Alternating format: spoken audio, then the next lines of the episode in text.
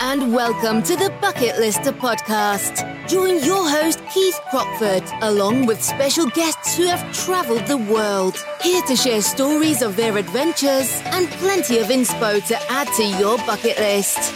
Now, let's get into today's episode. Hello, everyone, and welcome to this episode of the Bucket Lister podcast. Today, I am still in Tanzania, and yesterday we came back off Kilimanjaro and back down to a, a warm shower and a cold beer.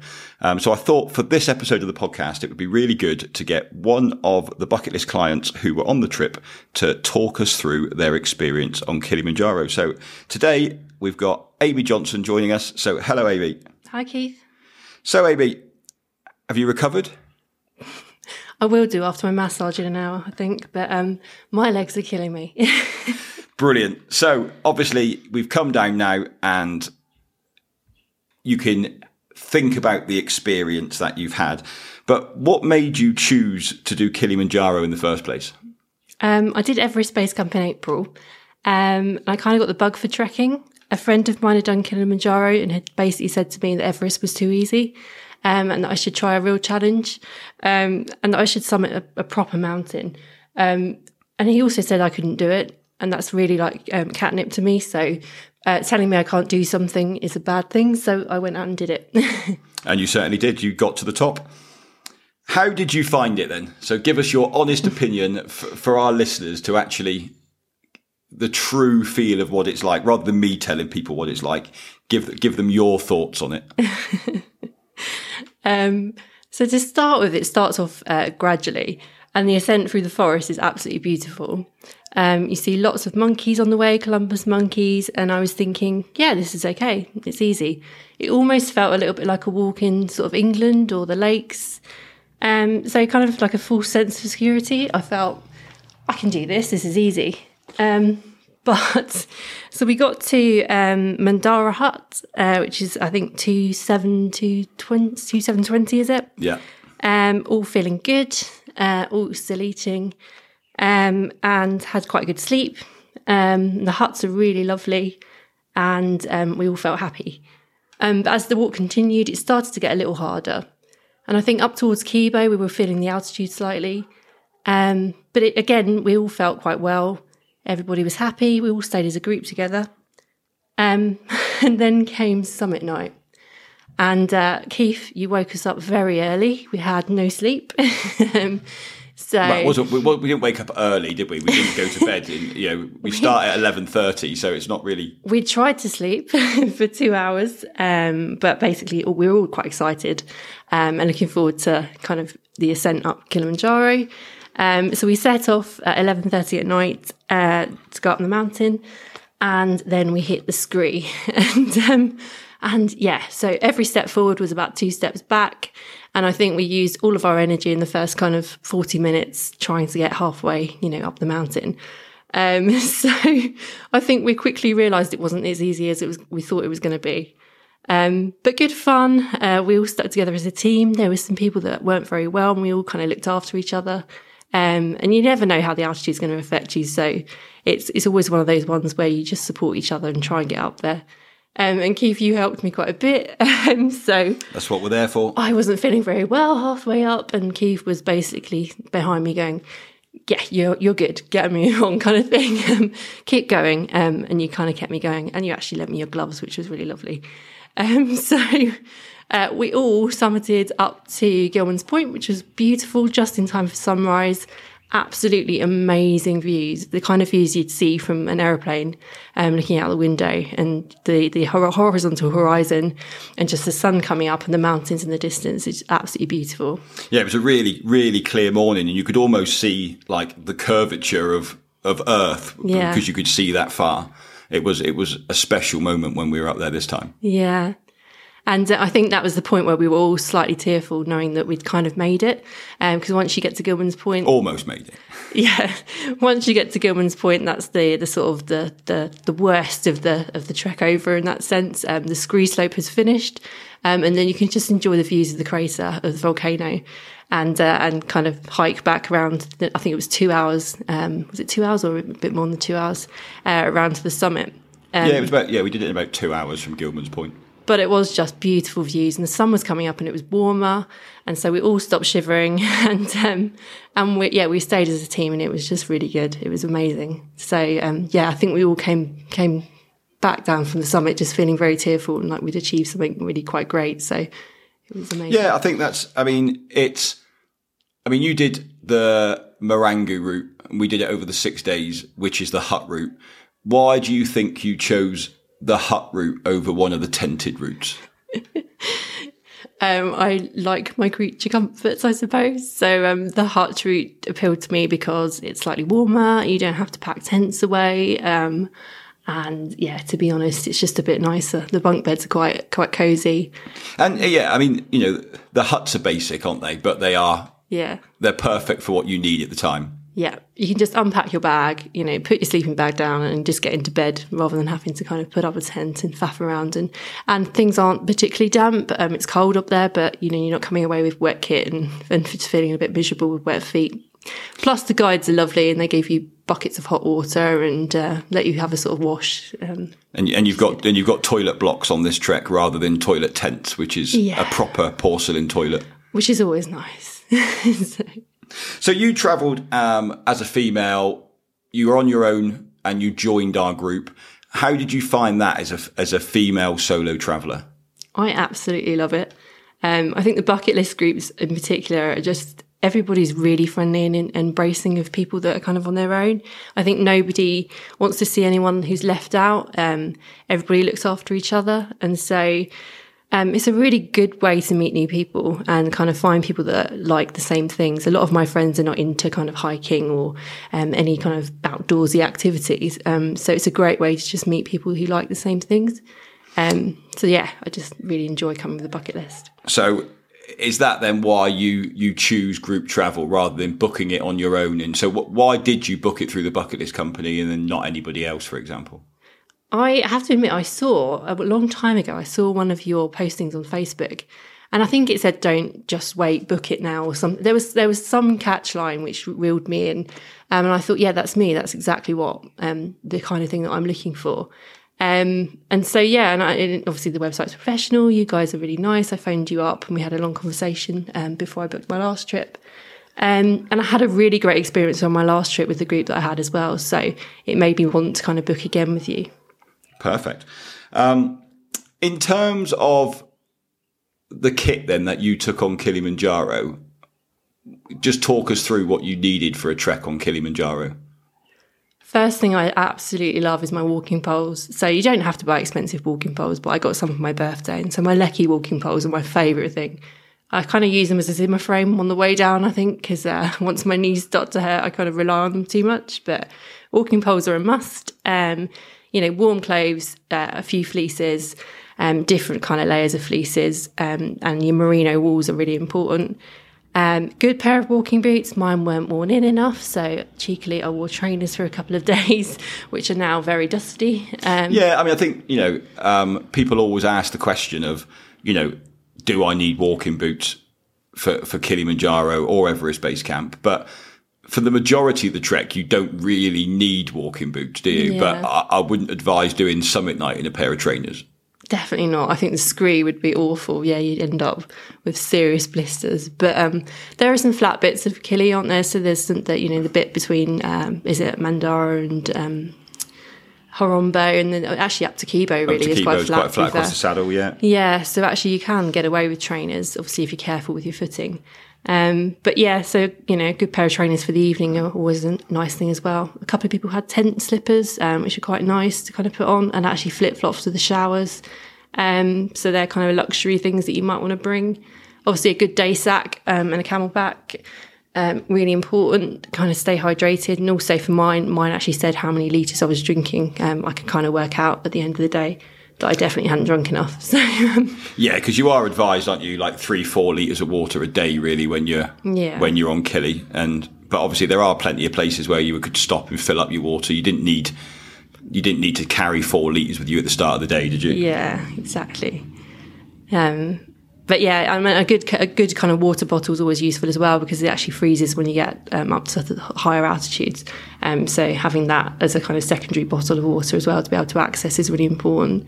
Um, but the, I think the one thing that was on the kit list, which I didn't actually bring and kind of regretted it, was the nail brush that you actually put on there. And I thought, oh, I won't need a nail brush. I didn't need it in, in Nepal. But actually, it's very dusty sometimes walking along here. And um, I think we all found our nails were quite dirty and we were all in need of nail brushes. So, um, as a little luxury, you might want to kind of consider bringing one. Yeah. And like, what are the three things then that you're glad? So give us the three things you're glad you brought, you brought with you. And what are the three things you wished you had have brought with you? so uh, I think the first thing is the energy bars and the Kendal mint cake. Um, Kendal mint cake fueled me a little bit of the way up, Kili. Um, so yeah, I was on a bit of a sugar high for a while, which was really good. Um, so anything like that, any energy bars and things like that. Um, really good sleeping bag was really important. Um, so mine was really warm and it had a good hood, and um, I was able to sort of snuggle in, which was really nice. Um, and the third thing I think for me was my day pack. It actually fitted really well and was quite warm and, and cozy. And sorry, it had a good fit on the harness. Um, so it meant my shoulders weren't kind of rubbing and, and feeling uncomfortable. Um, so those are the three things that I really sort of were happy that I brought with me and actually fitted well. Um, I think the things that I didn't bring, I should have done. Um, obviously, I should have worn my walking boots in more. Um, I had a great pair for Everest, but we walked for six or seven hours in monsoon rain, and so I sort of trashed them. Um, so I should have probably worn, worn those in more. The nail brush, um, again, as I said, was really important. And I actually really wanted flip flops because every evening, I think, I'm sure you had flip flops, Keith, and I was sort of looking at you in envy at one point, going, my feet are swollen. I really could do with a nice pair of flip flops with the showers. And yeah, so um, I think that was my third luxury I would have liked to have had. And I think the thing with Kilimanjaro is, is the support that you get from the Tanzanian guides just makes the trip, doesn't it? If like if we didn't have them with us, it yeah. would just be you know, what they do for our groups. I mean, we have an exceptional team that we work with at the bucket list, but you know, you wouldn't be able to do it without them, would you? They are absolutely lovely. I, you know, even in you know Nepal, the guys were absolutely amazing. They were all really friendly. I'm Facebook friends with quite a few of them now, which was really lovely. Um, and but over here, they were just absolutely wonderful as well. I mean, every single one of them at the end gave me a hug um, everybody wanted you and was willing you to kind of get to the top. Um, and they would do anything to support you to get to the top as well. So, you know, we can carry your bags for the next couple of miles, you know, that kind of thing. Um, I was stubborn for a while and I said, absolutely not. Um, but I sort of relented uh, towards the sort of middle to top of the scree slope because it was just relentless. But they're just so lovely, they are. And it's like having a second family. I mean, they bring you bowls of hot water if you need it. They, you know, the, the meals, the chef was amazing on this trip. Um, the things he was concocting at you know quite a high altitude on probably a portable stove was quite impressive. So um, yeah. yeah. there was always plenty of food for everyone, wasn't there? It's really lovely. You know, sp- was it spaghetti bolognese one night? Um, we had a pizza. Uh, things that you wouldn't expect to get on the mountain, and I, I, still don't know how he managed to make them. But I think if a few of the guys asked for the recipes for some of the, the evenings as Soup well. Soup every so. night. Yeah, it was three courses most dinners, wasn't it? Yeah, fruit that we didn't recognise at one point. yeah, I mean, you, you get so well looked after, and they they want to get you to the top, don't they? They really, you know, that yeah. you're not just paying clients to them; they actually, you know, they really want you to get there. Yeah. How I mean, obviously, at the start of the, you know, before we went up, I gave I gave the briefing with Whitey, our guide, who we heard from on the podcast last week, um, and I said to people then, uh, you know, I said it's going to lure you into a false sense of security, and just be prepared for the hardest night of your life. Um, I think most people kind of laugh that off a little bit, but how is my summary actually? Kind of, is it quite accurate? Is extremely accurate, annoyingly. But um, I think we all we did we did the same. We laughed it off and thought, oh, we'll be fine. We're all you know we're all quite fit. Um, and I just don't think we were prepared for that. That the length of the scree slope, the the cold, the fact that we we hadn't really slept for a couple of days. Um, you know that kind of thing. I think you can't prepare yourself for sometimes. And also, actually, a lot of people you can't prepare for the altitude. You can go on one trip and feel absolutely fine, and the next trip you could be affected by it. So I think this that's where the support of the team comes in.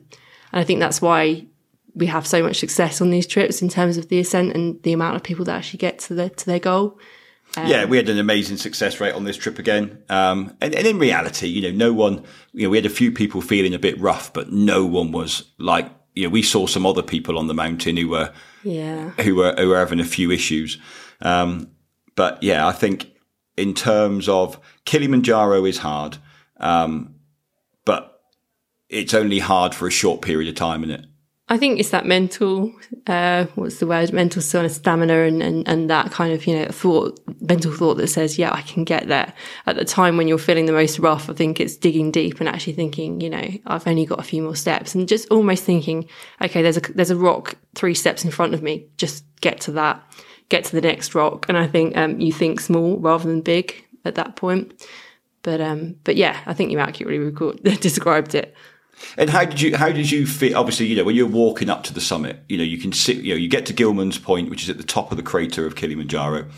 It's then like a two kilometer walk to get to Gilman's, to then Stella Point, and then go on to the actual summit of Uhuru Peak. It's two kilometers, but it takes you two hours to get there. Um, obviously, you've been awake since eleven thirty. You're at Gilman's Point at six thirty in the morning, so you've already been walking for seven hours. You've got another two hours to go up to to the summit. You get to the summit and then you're obviously elated for being there, but you, you quickly come round, don't you? To Yeah. come back down again. It's amazing how quick you, you actually change. you get a second wind. I think. I think it's that you know that that feeling of I've actually made it. I've managed to achieve something here that was you know for a lot of people a lifelong dream. Or you know during COVID, a lot of people booked it two years ago. Um, so I think it's that feeling of yeah, I've actually done, I've done it, I've achieved it, and I think that gives you the energy to get back down again. Um, but even at Stella Point, when we got to Stella Point on the way up, and I think we all looked at each other, we all gave each other a hug, and there was tears in everyone's eyes. I think because we knew we'd, we'd made it by that point. We still weren't at the summit, but we knew we, we you know, we'd got as far was as there. yeah, we could see it, and we knew we were basically there. And um, and as a group, it was just that camaraderie between us, and that feeling of you know supporting each other. Everybody gave each other hugs, and it was just such a great experience at that point. So, yeah, And, and that's the lovely thing about group travel, in it? I think. Um, I know we run a group travel company, so we would be promoting group travel. But, you know, if you were on that trek with just a local guide and you were on your own and you had booked that trip, do you think you would have got to the top? Probably not. I definitely think not. I think it's other people that drive you forward. I think it's that support from other people. It's um, seeing other people achieve their goals as well. I think um, really makes a massive difference.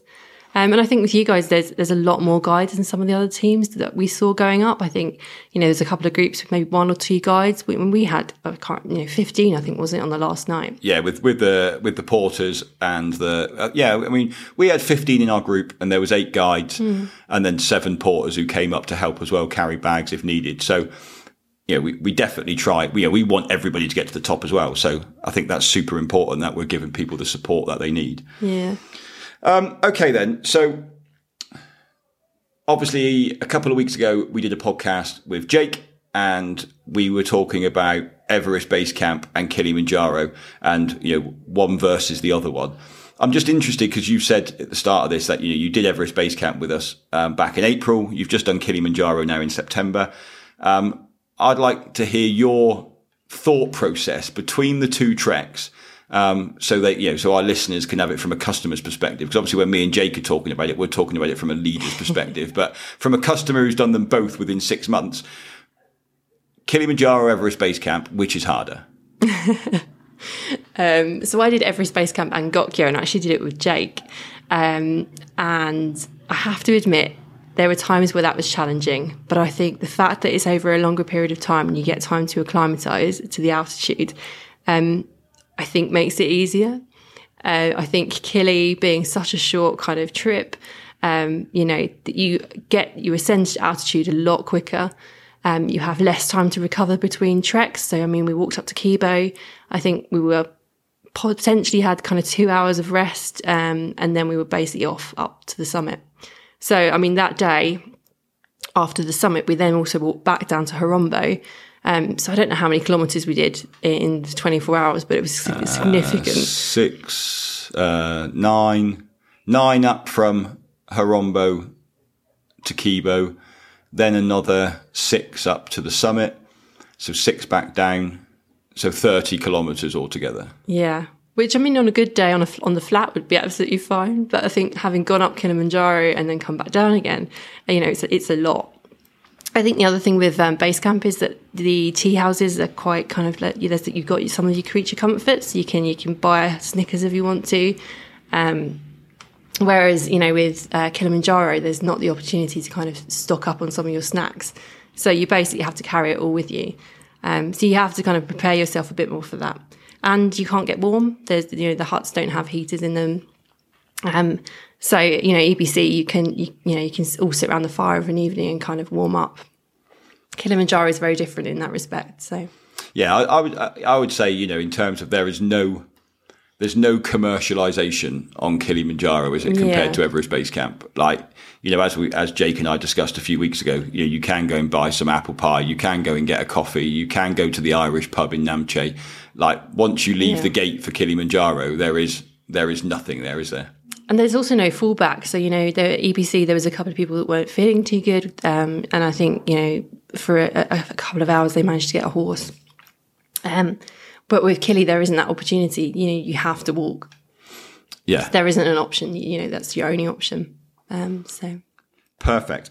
So, in terms of that, then you've um, you've done two trips with us now. What's next on the bucket list for Amy?